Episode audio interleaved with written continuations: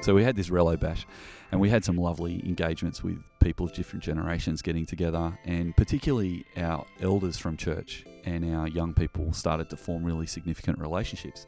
And there was one particular Relo Bash where I was sitting next to a lady who was in her 80s, and she was sitting next to two teenagers who were on her left. And I, I wasn't, you know, eavesdropping or anything, but I overheard the conversation because we were all sitting closely.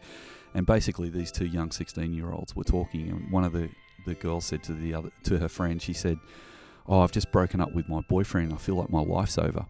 And the old lady who was sitting next to her in her 80s, who was nursing a little plastic plate full of food, uh, just leaned over and said, "Oh, sweetheart, I know exactly how you feel. In World War II, my husband left to go overseas, and he never came back."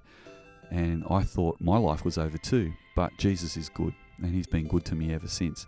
And it was really beautiful because the 16 year old uh, turned to the 80 year old and said, That must have been terrible. Tell me about it. And what was lovely about that interaction is uh, they started both ministering to each other, and all we needed for that to happen was just to create a space for that to happen.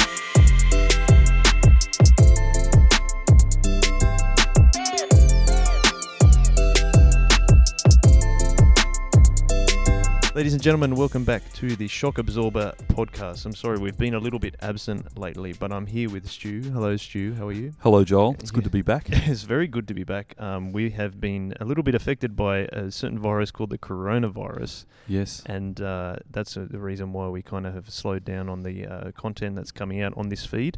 You may have noticed that we put up a talk from Stu uh, two weeks ago in terms of the shock absorber, but right now we're getting back into episode seven. But I suppose before we should get into the detail and the nitty gritty, what, um, how has COVID nineteen affected you, Stu, and what are we doing as a church? And do you want to talk about that a little bit first?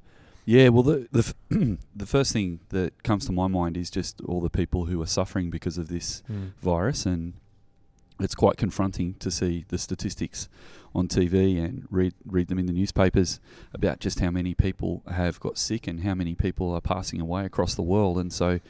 It's uh, for me quite sobering to think of the suffering that this is causing, and then on top of that, the number of people who have lost their jobs and the people who've had disrupted lives, the people who are shut in and and, I unable to be with their loved ones. It's quite a confronting situation, and I think a lot of us have just been taken by surprise uh, by it. Um, so yeah, I've been really thoughtful and prayerful for all the people who are impacted by that. And uh, so far in our local church at Soul Revival, we haven't uh, seen anyone develop COVID symptoms yet. Mm. Um, so that's been a mercy. But we're continuing to seek to reach out to people and make sure everyone knows that there's uh, that even though as a church we've been asked by uh, the government and by our Archbishop to cease all our public gatherings, even though we've closed our public gatherings, we haven't closed our church. So I think the important thing to say is that we are suspending our public gatherings, but we haven't suspended church, and so we're seeking to let everybody know that if they need help or need a hand, that they can get in touch with us. And uh, yeah, we've adjusted, I suppose, as I think a church. so. Yeah, I think we've done And- really well. Yeah, and, and actually, it's it's been interesting to see that this COVID crisis is exactly the kind of thing we've been talking about, Joel, over the last Mm. couple of A weeks, very, couple very of large podcasts. cultural shock. It is a cultural shock, yeah. And so it's like if the church is a car driving down a road, then COVID 19 is a very big bump in the road. So, how does the shock absorber at Soul Revival adjust to this? Well, we basically straight away thought about trying to get our congregations to have as much continuity in our um, in our new digital spaces as we had in our physical spaces, and so uh, we've talked a little bit about Oldenburg's theory of third places, and he developed that theory in the 1990s um, around the idea of how do people in cities get together in community in places in cities where uh, they gather. And obviously, as we've talked about, that's inspired us a lot with Soul Revival, that as well as having our church services, that we also create third places around our church services with meals and lots of uh, gatherings. But how do we do that with COVID? Yeah, it's hard. Um, yeah, well, we've put the shock absorber theory into place, I suppose, and we've asked Mm. our young people, how do you think we can get some continuity with, um, dis- despite the fact that we can't gather for a meal anymore? And it's interesting that in the early 2000s, uh, because of the growth of the internet, the third place theory also uh, emerged with new theories called third spaces theory, where people were trying to use Oldenburg's third place theory and trying to put it into practice in digital spaces and saying how does pe- how do people form community in digital spaces? And so we've looked to that theory in this crisis and we've looked to our young people and said to our young people how can we move our third places into third spaces and how do we have a continuity there? And so the the great news is for us as a church we've been able to see our young people lead us through this crisis with young people who are really um, relaxed and uh, at home in digital spaces, helping us to work out how to to create some online gatherings and also use Zoom and creative things like that, Joel. So, um, yeah, our website now is is um, broadcasting six services or six gatherings a weekend, and each gathering has attendant kids ministry staff and and um, also Zoom meetings for people who want to as well. Yeah, and we've also put it up as a podcast too, which is where we're putting all those six services up as a podcast. Yeah, so I think we've changed yeah. pretty quickly, and as you said, like it's the shock absorber kind of in action. It is, yeah. Um, it's yeah. been it's been really exciting for me uh, to see how quickly we've reacted, and especially under your leadership, is you're allowing us to do that. But I think that um, I really like to see how we can once coronavirus is finished, or you know, it's relax, uh, the restrictions start to be relaxed. What we're going to do as a church going forward after that, like I think it's Yeah. kind of forced us to do certain things, and I think it's doing that um, across different communities and workplaces and stuff as well. But I think there's a way that we can really serve people and actually hopefully see more people come to church once we're allowed to meet physically in the space again as well. Yeah, I think you're right, and you know your leadership with the podcasting, um, Ethan and and Jai and Jared with a lot of the work they've been doing with Yeah. this. Um, what I love about the shock absorber theory is that young people like yourselves have the flexibility that are needed to adjust to change, and I suppose that every shock absorber needs flexibility and strength. And so I suppose all I'm trying to do is provide a bit of um, you know biblical wisdom and try and Oh, you're doing you it. know Don't try worry. and do some of that Yeah. and together we're working as a team really well. So yeah, Yeah. I'm hoping churches across the world will be able to work together with their young people and their older people might come together, and maybe one of the outcomes of COVID might be that churches have a higher level of um, integration with their young people and their older people Mm. as people get used to working together Okay. closer. Because I can see a lot of churches moving into the digital spaces as well, and I think Yeah. that's um, exciting for me to see. And this, and then like obviously, hopefully having more reach in terms of their message and God's God's um, promise for them and all that kind of stuff as well. Yeah, I agree, and and it's crazy seeing some of the people logging into some of our services. Yeah. We had someone from Qatar log into a service the other day. And I was like, oh, okay. That's great. We are actually. We should make sure people know that we're we are actually sitting together, but we are sitting on the very long couch that we've liked to term in our services that everyone that does an interview. They're sitting at least one and a half meters away from each other, and you've also Glen 10, 20 these uh, microphones within an inch of their life. So Yeah, it's a good plug for Glen Twenty. yeah, we're, we're nice and uh, nice and uh, uh, sanitized. Hopefully, we do always talk about kind of before we start an episode of uh, some a kind of movie or um, book or anything that's kind of interesting us. But you did have uh, one interesting one to to bring up. What was the movie you wanted to talk about? Yeah, well, we've all got a little bit more time these days, and uh, a few of us are watching more Netflix than we used to. And uh, I was interested that trending on Netflix is um, a movie called Contagion, Yeah. which is all about this kind of stuff. And um, watching that movie, which was fairly confronting, but people in the movie got a lot sicker than than and a lot quick got a lot sicker and a lot sicker a lot quicker. Yeah, Uh, so that you know it was a bit of a Hollywood thing, but it was interesting just to watch the movie, seeing how some people react. So, so some people were like, "Oh, don't worry about it; it's not a big deal," and some people like go, "Oh, it's the end of the world." And it was really interesting seeing some of the main characters who were trying to stay the course of going, "Okay, this is really bad and it's a real challenge, but we've got to take it seriously, but we also need to make sure we." Hold on to our humanity at the same time. So I found that movie quite interesting. yeah. It's, uh, initially, I mean, it's great to see in Australia that the infection rate is hopefully slowing down, but it's it, it can be a little bit scary, and I think that um, something that you preached about last week was finding our eternal security in Jesus and not different myths that people say to make themselves kind of feel better about those kind of situations and Yeah. allay their fears. Um, so I- just as an encouragement, that was really really cool that you were saying that kind of stuff, and hopefully we can do that with those kind of digital offerings that we're doing right now. Having said that, we should uh, get in kind of episode actually in terms of the shock absorber. So we we talked about last um, time about developing a theology around what we were doing or what you were doing in uh, Soul Revival. Like we always like to ask, what was the next milestone in the development of the ministry? What did you see was most important? Yeah, so the movement in our thinking went from what does the Bible have to say about how we do ministry in the 1990s, and we were really convicted that Jesus needed to be the focus of our ministry, and his work on the cross was very definitional for us. And remember, we talked about Matthew 22, 37 to 40, that when Jesus was asked what's the most important thing, he said to love God and to love others. So in the 90s, we we're really keen to learn from Jesus how to how to love like he loves us, and he laid his down laid his life down as a living sacrifice. Sorry, he laid his life down as a sacrifice, and then we talked about how Romans 12 talks about our response to that in view of God's mercy is to lay our lives down as a living sacrifice. So we talked about seeking to want to become less consumeristic and more servant hearted as a group of people, and a little bit less individualistic and more interested in having uh, a community response to expressing our faith as Christians. And we talked about that in the context of Jesus' sacrifice, his death on the cross and resurrection meant that we've been reconciled to God and now we're reconciled to each other. So rather than having to build community, we all, all we needed to do was express community as best we could.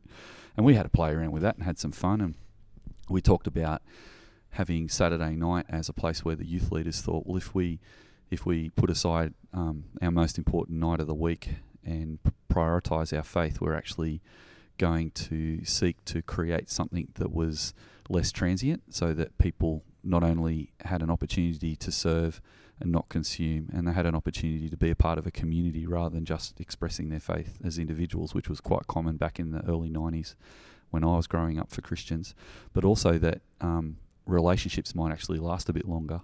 And while we always wanted to connect up with other churches and seek to send people out from Soul Revival, we also wanted to have a place where people could develop long-term relationships with each other in a low-key way.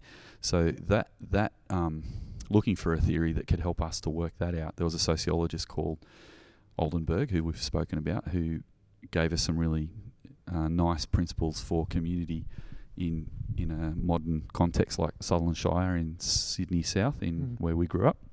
But then the next challenge was if we're going to be a community, how do we connect up with other churches and how do we be part of, you know, being part of our whole church at Gymea Anglican Church? How do we be a youth ministry that's connected across all the different services? Because growing up in our church, there was a bit of a breakdown in the communication between older people and younger people because of the traditional service in the morning and then a family service and then an evening youth service, then all the different ages weren't getting together as much. So the challenge for us was how do we connect ourselves up with our whole church? And then secondly, how do we connect ourselves up with other churches so that I thought that the what would be the next um, thing to do is work out how do we develop theories around that. So Oldenburg was helpful to create good theories around community, but then we started looking around for theories about how people do connect up. And we found a guy called Alain Touraine who wrote about the new social movements that came about in the 1960s and how a lot of the modern movements that we have in our generations now came from the 60s, like the environmental movement, um, the civil rights movement, the anti war movements. Um, the gay rights movements, all these movements came out of the 60s, and looking at how groups of people who were gathering around ideas in the 60s in their local areas, then connected up with each other to create change across a broader area was quite exciting for us in the 90s. And so Touraine's ideas of what's called new social movement theory was the next step for us as Soul Revival. How do we do that? Yeah, okay. And so obviously you you you want to think about how you're connecting with other churches, but why was connecting with other ch- churches really important to you? Like, why did you see that as a, a thing that you it was it was good to do that? Yeah, well, I suppose our our early experiments in intergenerational connections were we were seeking to embrace difference rather than sameness, and we were learning so much from that. So, one of the early experiments of that within our church was a thing we called the Relo Bash, yeah. and I don't know if we talked about that on earlier. I don't podcasts, think so, but I remember the the later versions of it. Yeah, you do. Yeah, you were there for some of them, but the early early expression of it was, well, if we're hanging out with the teenagers and we're being friends with them, as you know, we're their youth leaders first, but we're also wanting to develop friendships so they could grow up within the youth ministry to become friends with us on the Saturday night community. Uh, we thought, well, how do we connect up with older people too? And so uh, the church was very gracious in giving us um, a bit of room to experiment. We came up with this idea together with called the Relo Bash, and so what we did was we we said to people at the traditional service at church and in the family service and in the youth service, if you you know once a term, do you want to come together on a Saturday night and have a big party with each other? Now, when I was growing up, there was a thing called the fellowship tea they used to call it and that was a time where the whole church would get together for morning tea and you know people would make cakes and cut sandwiches and Nice. I actually think those cut sandwiches actually kept me a Christian during my primary school days Yeah, because right. like they were just unreal. What's the best? What was the best feeling? Oh, dude, the the chicken mornay with a bit of lettuce. That, That's a that lot was effort. that was pretty good. Wow, yeah, okay. there was some of those going around, little party pies and little hot dogs and That- stuff, all that kind of That's stuff. always good. So we thought, why don't we give that a bit of a modern twist and have a Relo bash? Now, in our part of the world, a Relo bash is just another word for a family party. Not bashing relatives. No, not bashing relatives. So relos were family, relatives. In Yep. Australia, if you're listening from overseas, Australians, we love to shorten everything. So relative gets shortened into relo, and a bash is a party. So relo bash is a family party. So Yep. anyway, so we had this relo bash, and we had some lovely engagements with people of different generations getting together, and particularly our elders from church and our young people started to form really significant relationships. And there was one particular relo bash where I was sitting next to a lady who was in her 80s, and she was sitting next to two teenagers who were on her left. And I, I wasn't, you know, eavesdropping or anything, but I overheard the conversation because we're all sitting closely. And basically, these two young 16 year olds were talking, and one of the, the girls said to the other to her friend, she said, "Oh, I've just broken up with my boyfriend. I feel like my life's over." And the old lady who was sitting next to her in her 80s, who was nursing a little plastic plate full of food, uh, just leaned over and said, "Oh, sweetheart, I know exactly how you feel. In World War II, my husband left to go overseas, and he never came back. Wow. And I thought my life was over too. But Jesus is good, and He's been good to me ever since. And it was really beautiful because the 16-year-old uh, turned to the 80-year-old and said, "That must have been terrible. Tell me about it."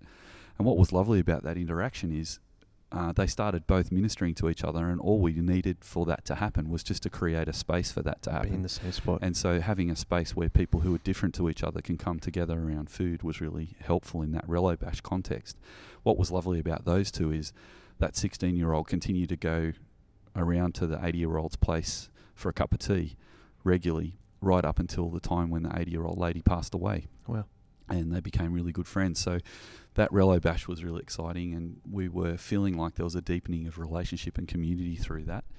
Uh, and then, so yeah, I suppose the the desire for embracing difference and being part of a bigger expression as well as expressing our faith in the local church was really important to us. So uh, I suppose the two things that flowed from that uh, were our desire to connect up with anybody who wanted to be friends with us outside of our church as well, and also because our church was getting more and more integrated, uh, and people were getting friends with each other across the different generations. So we started thinking about, oh, I wonder how we could have something that could go beyond the local church too, where it didn't um, water down our commitment to our local church, but it actually embraced otherness across more churches. And how could we, as a church, be part of a growing ecosystem of ministry in our area, the Sutherland Shire, and also beyond across Australia and maybe overseas too? So you're kind of trying to uh, you're trying to reduce the intergenerational gaps within the local church, but also use those kind of concepts in building relationships with other churches. Yeah, that's right. And the Alain Touraine theory was really helpful because he said that in in the modern world, people now actually gather around ideas. So the idea we have as Christians is the gospel, and if we gather around Jesus, that's a really beautiful link for us to have between other people. And uh, there was a Moore College lecturer by the name of Bill Salier who gave me a book around this time by a theologian called Miroslav Volf. And Miroslav Volf had written a book called Exclusion and Embrace. And in that book, he said something really helpful that even though as individuals we all have different identities, sometimes as Christians we look for other Christians who share our identity. So in the Sutherland Shire, it's quite common for people who surf to look to fellowship at church with other people who surf, or people who liked certain kind of music were looking for other people who liked certain kind of music, or people of a certain age would gather together with other people of a certain age, or culture, or uh, class background. And what Volf says, which is really cool, is that you know, you when you become a Christian, the cross informs all of your identities, and even though you stay uh, as someone who has been brought up in a particular area with a particular set of identities, the cross, the cross informs those identities. And if we reach out to other Christians based on our Christian uh, identity, then we can actually cross other cultures. So There's we can the barriers that could get in yeah, the way. yeah. So we can embrace difference rather than sameness. Yeah. And so we started praying and looking for opportunities to connect up with people who were different to us in the Sutherland Shire. And again, for those of you who are from outside of Sydney, um, Sutherland Shire is considered to be quite an inward-looking area in Yes. Sydney, and often people joke about us. You know, do you actually ever get outside the Shire? We like to call it God's country. well, people do call it that, yeah. And so there's there's a bit of you know banter that goes on around that idea. So for us as Sutherland Shire Christians, we felt like we needed to work even a little bit harder to reach out to people who are from different contexts. But we really prayed and asked God if He could help us to get to know people from outside contexts, and we were very blessed to have some elders at our church, the Normans, uh, Alf and Wilma Norman Mm. and they were ex-missionaries from Papua New Guinea. And one day, um, Alf actually came round to my house and said, oh, "I've come round for breakfast." And I said, "Oh, Alf, I'm a bit busy to hang out with you for breakfast." He goes, "No, no, you're not too busy, Stu.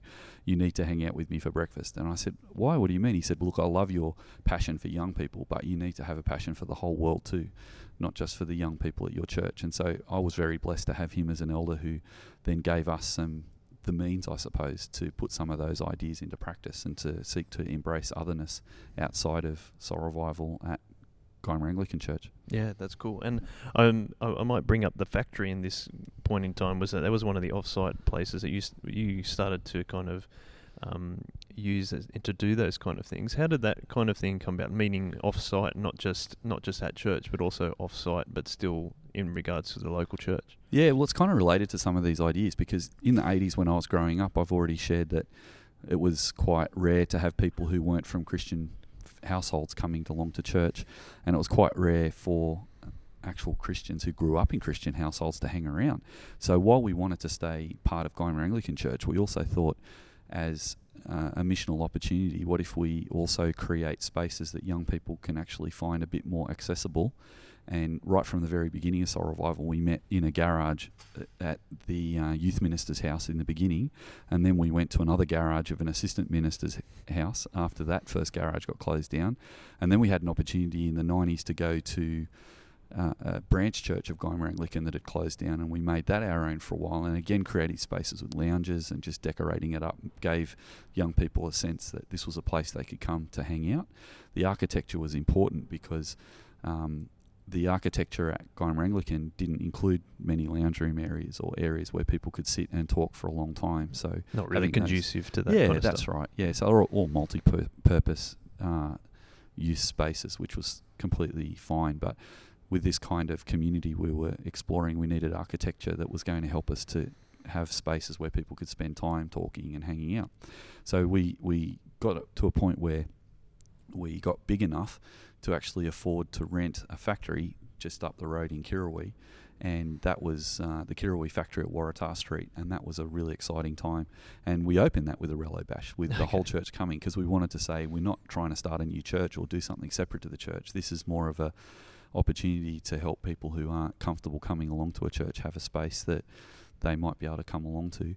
And it was really massive, and it was went really, really well. It, it is because that's where I first kind of came in contact with Soul Revival Yeah. Ministry. Was going to the factory on Friday nights for Year Nine youth group, which we called Rev. But um, how did you were doing this kind of offsite thing? How were people? In, was there any pushback from the local your local church doing that, or were they they okay with that? Yeah, as we said before, like when you do new things, you need to somehow think of a new idea that's going to reach out to people who don't go to church and at the same time communicate that new idea to the rest of the church. And because a lot of the things we were doing were intergenerational, that was not a, uh, a context of ministry that people were used to from the last 30 years at Gymea Anglican because in the 60s they were. So a lot of our elders still remembered fellowship teas and all the people coming to all age, all stage church Mhm. services on Sunday at Gymea Anglican. But then during the 70s, they started the homogeneous unit principle, and so they had a traditional service at 8:45, and then they had 9:30 family service, and then they had a youth service in the evening. And so the idea was that people who grew up and got married and then had kids would move back to the morning service. But because we're experimenting with this long term, low key relational aspect of ministry, encouraging people to be intergenerational, there was a bit of uh, need for us to be constantly trying to explain that this isn't us trying to go in to a different direction of the church that would make us a different church or a different expression. We're simply trying to strengthen Gymea Anglican Church through this, and and uh, we were continuing to go on Sunday afternoon to the evening service, and then some of us were even starting to go to some of the other morning services as well. And over time, uh, under the leadership of Reg Piper, he really encouraged a lot of our families to go to the sat- Sunday morning service, which was a great initiative too. So there was a sense where just explaining that to people when when it was different was sometimes not easy uh, because we were having also a lot of young people hanging around at all hours of the night on a Saturday night. Sometimes at Gymea Anglican, like sometimes people would leave like a coke can in the in the church or something, and sometimes some of the elders would go, "Oh, that you know, to our context, that's a bit disrespectful that someone would do that." And so, yeah, we, we were making mistakes as well as trying to explain that this was part of what we were trying to do. But then again, that's the point of the shock absorber too, but right, is to build on the wisdom from the older generations, but also, uh, you know, get the energy and youthful yeah. vitality from the young crew. Yeah, exactly. Um, yeah, exactly. So and so, let's move on to kind of. Uh, we talked about that's we that was in the factory and all the offsite things were in in context of the local church. What about meeting outside the local church with other people? So how did how did all those kind of things come about, and and what did that lead to? Yeah, so uh, uh, as the at the turn of the century, I mean early two thousands, quite a few new relationships were starting to emerge. In the late nineties, um, some of the friends I had through YouthWorks, uh, which is the Anglican uh, youth department at, in our part of the world, uh, I had some youth minister friends. Uh, Chris Hudson from Menai Anglican Church and Chris Eggins from Narrabeen Anglican Church, and we also got friends with people from Fig Tree, so there was a few of us starting to think through how we could do more community in our local churches, and then as local church communities be connected up as Anglican youth ministries to support and encourage each other. And so we started having our leadership teams getting together to encourage each other and have prayer times and share ideas. And then over time, we thought, why don't we start some kind of a movement? And again, being influenced by Alain Touraine, we thought, what if we started a movement that was not breaking away from the Anglican Church, but help the Anglican Church youth ministries get stronger? And for like minded youth ministries that were interested in community and interested in all age, all stage ideas, maybe we could get together and and encourage each other and encourage more churches. So we called it a treehouse because it was a fun conversation. One day we were trying to say, how do we how do we start something that we give it a name that sort of captures what we're trying to say? And in our part of the world, a treehouse is something that kids in a local neighbourhood might put together in in the um, in, in in a tree somewhere in their local area. They might you know get some old pieces of wood from their house and get their dad to come and help build it, and they put a treehouse up together so that the kids in the neighbourhood can all play and hang out in that treehouse.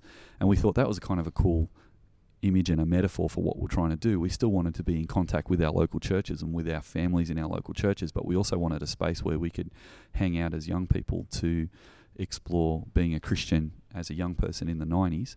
And so we started this thing called the Treehouse. And what that meant was that we, we, it was very early on and the internet wasn't as good as it is today so we couldn't have as many conversations over the digital technology so we were constantly trying to work out how to get three or four youth ministries together that were all you know an hour or two away from each other. But we managed to pull some fun things together, including a thing we called the Josiah Festival, where we had a weekend together and and all the different churches got together. And what was really lovely about that is we got the youth ministers from each of the youth groups to speak at the Josiah Festival, and we're all you know equal, no matter how big our groups were, the bigger or the smaller, it didn't matter. We were just all together in that treehouse. So that was a fun thing.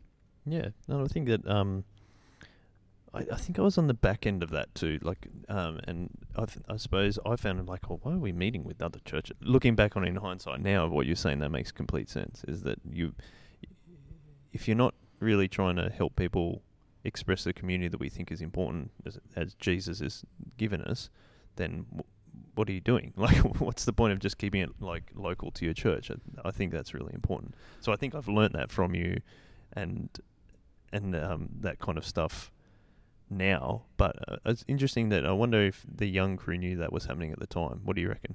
Yeah, I think sometimes people see either doing stuff in the local church or doing stuff with other churches as an either or situation. Yeah. Now, um, in Sydney, we're very blessed to have uh, some really good teaching around the importance of the local church. Knox Robinson uh, theology about the local church basically talks about the fact that local church is the place where you can actually put into practice the one another passages of scripture. So it's really good to be connected and committed to your local church because you can bear one another's burdens, you can love one another, you can build one another up, you can uh, encourage each other in the local church. Uh, so it is good to be really grounded in your local church, and that's a priority. But then the other thing that we were thinking is that we are part of the the the universal church or the Catholic Church, not meaning the Roman Catholic Church, but the Catholic Church meaning the you know universal church around the world and through time. And so it's nice to have some expressions that connect us up with that reality too. So in Sydney we had some things like uh, Katoomba youth conventions that then became KIC, that were places where a lot of teenagers from across the city would go together and see each other. Um, there was a thing called CMS Summer School that we had where we'd get together. There was the Youth Works activities where they'd bring all the churches together from time to time. And I suppose what we did enjoy about that was seeing that there was a lot of other people who were Christian who were younger. There was a thing called Black Stump that we used to love to go to, which was a Christian music festival. But all of those things were sort of events.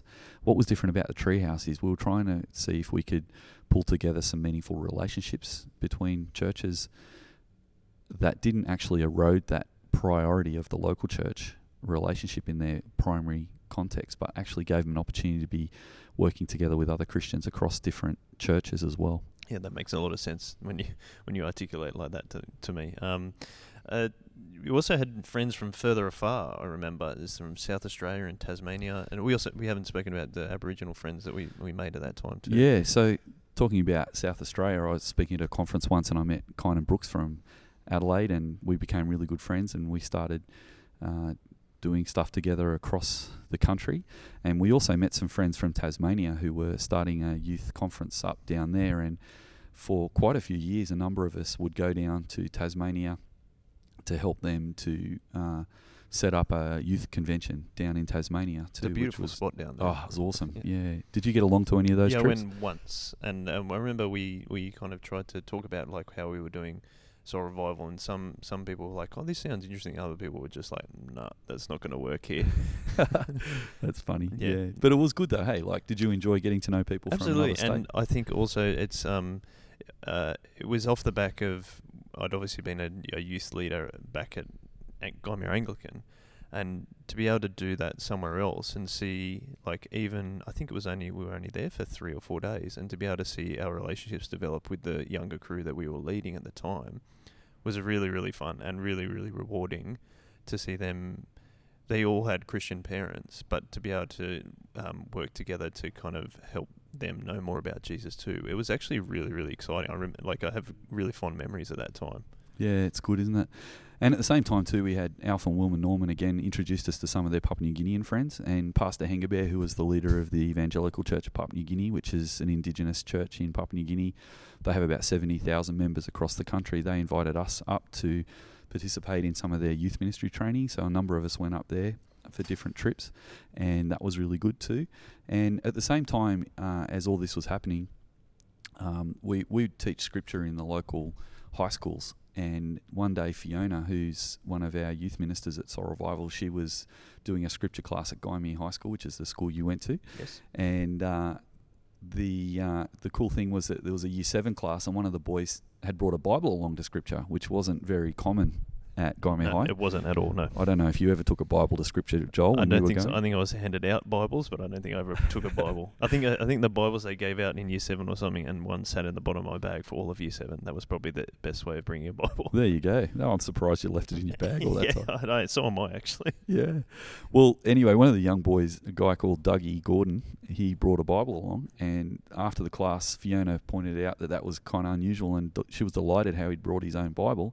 And Doug let her know that his family had just moved to Sydney from Brewarrina. Now Brewarrina is about ten hours northwest of Sydney, and uh, Isaac Isaac Gordon was Douglas's father, and Dougie was just saying that Isaac and his mum Eileen, uh, his his dad and his mum had just taken over as house parents at an Aboriginal. Um, uh, an Aboriginal uh, facility called Kirinari, and Kirinari was a place, a house where uh, teenagers from Western New South Wales could come to Sydney and they could live there with some house parents while they went to school in the city.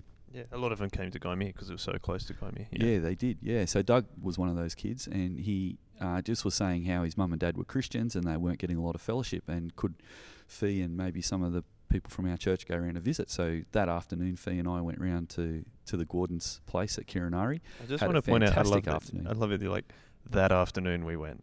Yeah. so it wasn't like, oh, we thought about planning in the next month or so. You're like, no, we're going today. yeah, yeah. Sophie was stoked and she said, oh, let's go around and meet them. And yeah. we went around and they were lovely. They gave us a cup of tea. And anyway, the Gordons ended up joining Gymea Anglican Church for a time. And that was a delightful season. And and Isaac used to bring the kids in a bus from Kirinari and they used to come along to our evening service. And for a while there at Gymea Anglican, probably a third of the gathering was um, made up of Aboriginal teenagers from across New South Wales. So uh, for quite a, a, few months there, that, that was a really beautiful expression. And during that time, Isaac said, "Oh, I'm going to have to take you out to, to visit Brewarrina, Stu. Have you ever been out to Brewarrina?" And I, I hadn't been past a, way too far. Oh, dude, I hadn't been past a place called Dubbo, which is um, five hours away, and this was another five hours past that. And so I was delighted by the invitation, went out there. Anyway, that started a fantastic uh, time for us as a church because Isaac invited us to come and help him uh, as as he did ministry out there, and we came in under his leadership, and he taught us so many things about ministry. It was just wonderful. But he started up a thing called the River Convention and invited us to be a part of that, and that was something his elders had done uh, years before in the seventies, where basically Christians from out west would go around to different country towns and do a convention in each different country town to give the Christians in that town some fellowship. And so we'd go to places like Brewarrina and Collarenebri and Dubbo and Walgett and, and different towns out, out west. And basically, at one stage, I was um, going out Western New South Wales on these river conventions underneath Isaac's leadership, probably five times a year. So every long weekend, I'd go out and sometimes we take groups out, sometimes we just go out. But one one time we even took a group about seventy or eighty of us out there and had a wonderful wow. time out on the river at Brewarrina, and it was really exciting to see an Aboriginal expression of Christianity and to learn from that. And I was thoroughly convicted that you know we were really enjoying the meals we had at Soul Revival at Gymea, but I saw that every time they had a church service, they'd have a feed after every service, and they'd all sit around and have a yarn. And so we were really excited about taking that Aboriginal expression and bringing it to the Shire and having that, and that's become a really significant part of Soul Revival ever since. So we learnt so much from Isaac and and our Aboriginal brothers and sisters through that relationship. So I think it's been something like 17 or 18 years now that we've known Isaac and Eileen, and we still go out. I don't go out five times a year now, but we still go out west to, to hang out with them, and they come down here and we hang out together and it's been a really beautiful ministry Christian partnership. And I suppose answered a prayer from the 90s when we were asking God to introduce us to more people from outside of the, the Shire. And that's really enriched our expression here at, at Soul Revival in the Sutherland Shire. And, and we're also able to learn so much about Aboriginal culture. And Isaac would take us to show us uh, traditional sites and teach us so many things and introduce us to some of his Aboriginal friends. We got to know uh, the slabs in in uh, Fingal Head, which is on the New South Wales Queensland border,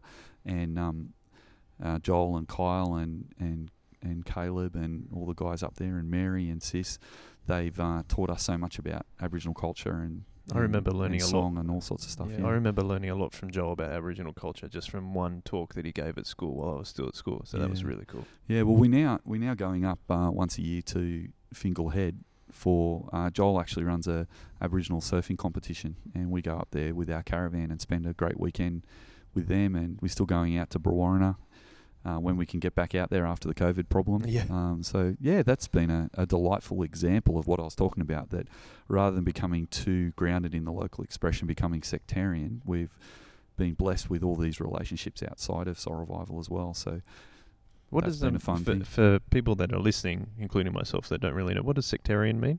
Oh, sectarian is uh, we we've wanted to have a long term, low key relational ministry here at Soul Revival, but we've also wanted to continue to be not only uh, committed to our local church, but also make sure that our local church is a church amongst churches. So in the Sutherland Shire, we've done the treehouse and other things. Uh, in a later podcast, we could talk about a second go we had at doing a movement. Uh, that was even bigger than the first one. We called that actually the Soul Revival Jesus Movement, and that had about 20 youth ministry churches that connected up with that for about 18 months, which was terrific. There was quite a few churches in our area that worked together, and it just gave an opportunity for people to have relationships with other Christians from other churches as well as in their local church without watering down their commitment to their local church. So it wasn't like uh, people going to poach other people from other churches because we did something together. We were uh, committed to our local church, and then we went as committed members of Gymea Anglican to be in fellowship with other people from other churches. So that that's what we're talking about. Sectarianism would be you'd be sectarian if you just sit within your context and don't really meet anybody outside of your bubble, I suppose. So we were keen to get outside our our local bubble. No, that makes sense. Uh, so then, uh, meeting intergenerationally at, at, a local church, then also trying to extend those kind of lessons that you're learning there across other forms of ministry and other people and other other Christians throughout Australia. You also mentioned that training is super important for that. How did that come about, and like what was your thinking in regards to why that was so important? Yeah, so uh, at, in Sydney, we're really blessed to have some fantastic Bible colleges and some theological colleges. Like as us as Anglicans, we've got Moore College and we've got YouthWorks College. We've also got a college in Sydney that I attended called Sydney Missionary and Bible College. So there's great Bible colleges. Um, but there's a guy called Col Marshall who we became friends with, and Col was uh, a guy who started a program called MTS, which was Ministry Training Scheme. And his idea was that local church ministry training would also be a really good stepping stone for people to get into Bible college, and it'd also be good to equip people. And um, back in the day, the ministry training scheme had been going for a little while.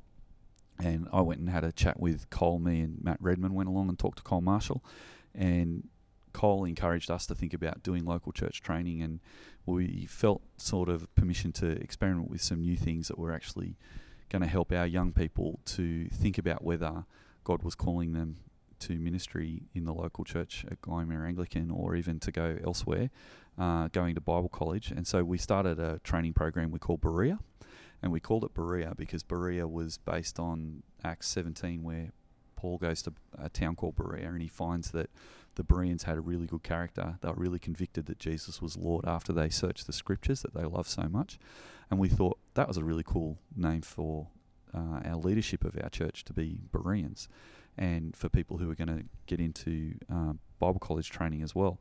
And so we started this Berea program in the church. And we're also influenced by a training model called L'Abri, which was developed by Francis Schaeffer just after the Second World War over in Switzerland, which was a community approach to training, which, again, some of the Bible colleges were doing that as well in Sydney. But in our local church, we thought, uh, why don't we get together and have like a lounge room session where we sit down and talk about ministry and life and give young people who just left school and were at university the opportunity to think through who they wanted to be in their lives. And because of that uh, Berea training that we've done, we were able to teach the shock absorber model of ministry to our young leaders so they understood it, but also introduce them to the idea of theological study at a Bible college too.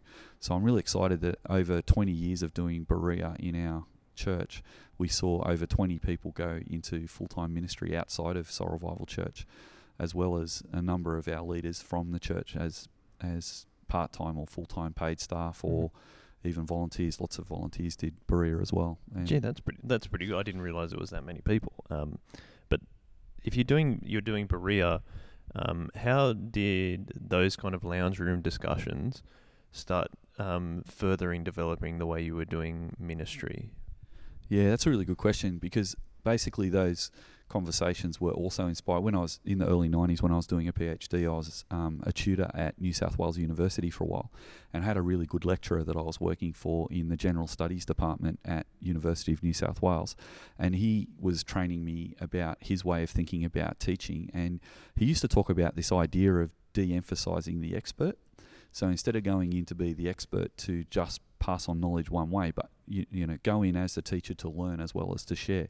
And so I used to take that approach in the Berea courses and give the students an opportunity to help develop the ideas of Soul Revival together. So, for example, Soul Revival has a number of values that we used to throw around in the Berea times that we kind of collaborative, live collaboratively built up together over time. Um, we would talk about the shock absorber practically all the time because there'd be things that would change in our context, like if we started in a factory and then the time when we moved out of the factory later on in the late 2000s, we sit around with the Berean interns and say, well, what, what do you think? How's that going to impact our ministry together? So we would actually work together collaboratively in that course, and I think that was helping us to build a really solid ministry that was a collaborative effort from literally over 100 people over the years that worked together on it. Yeah, I went through it, I, I, but I was thinking it's almost like applying the shock absorber model within a training context as well. Like you're doing yeah. exactly the same thing. So you're yeah. doing it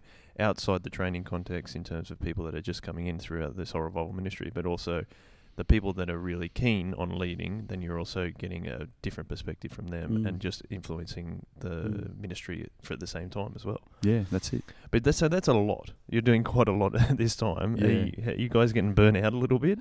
Uh well, at the end of the 90s we started getting a bit tired because we'd been we'd given it a good you know 9 years of going to church on Sunday night being in a Bible study, having a leadership meeting, because remember, 90% of the people who are in our leadership team had only been Christians for a few years. So we needed to have a context of training weekly through a leadership meeting as well on Wednesdays. And then we had the youth group we were running on Friday night, and then we are getting together on Saturday.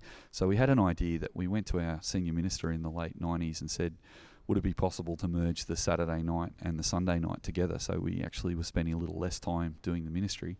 Uh, it didn't work out that that was practical at Gymea Anglican, but Menai Anglican that were running a soul revival model and a shock absorber model at Menai by this stage approached their church, and they did do that and found that to be a really exciting experiment. And uh, years later, which we'll get to in future podcasts, when we became a church, we decided to plant on Saturday night so that we could uh, actually not have such a high impact on people, still have a really good, meaningful ministry, but not as many nights of the week out yeah, that makes a lot of sense. Um, because if you're doing so much stuff, you got you got to be careful of obviously people's physical and mental well being at the same time. Yeah, exactly. Because then they they're not really serving Jesus as as well as they could. Uh, that's been a really uh, wide-ranging podcast, so we might leave it there for today. But um, thank you very much, Stu. I've really enjoyed that one because I've learnt so much during the, this, these 48 minutes that we've been recording. so thank you so much, and um, we'll get uh, back into it very soon. More content to come soon because of the coronavirus, guys. So thank you very much, Stu. Yeah, thanks, Joel. Been fun. See you, mate. See ya.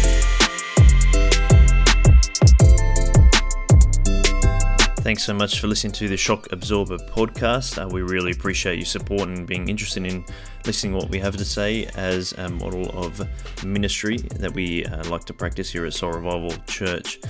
Now, if you would like to get in contact with us or have any questions around what we're doing or would like some help in trying to implement the kind of things that we're talking about, please get in touch. I'm Joel McMaster on Twitter and Instagram, and Stu is Stu Crawshaw on Instagram and Twitter, and you can also get Stu on email at stuart at soulrevivalchurch.com. Thanks very much.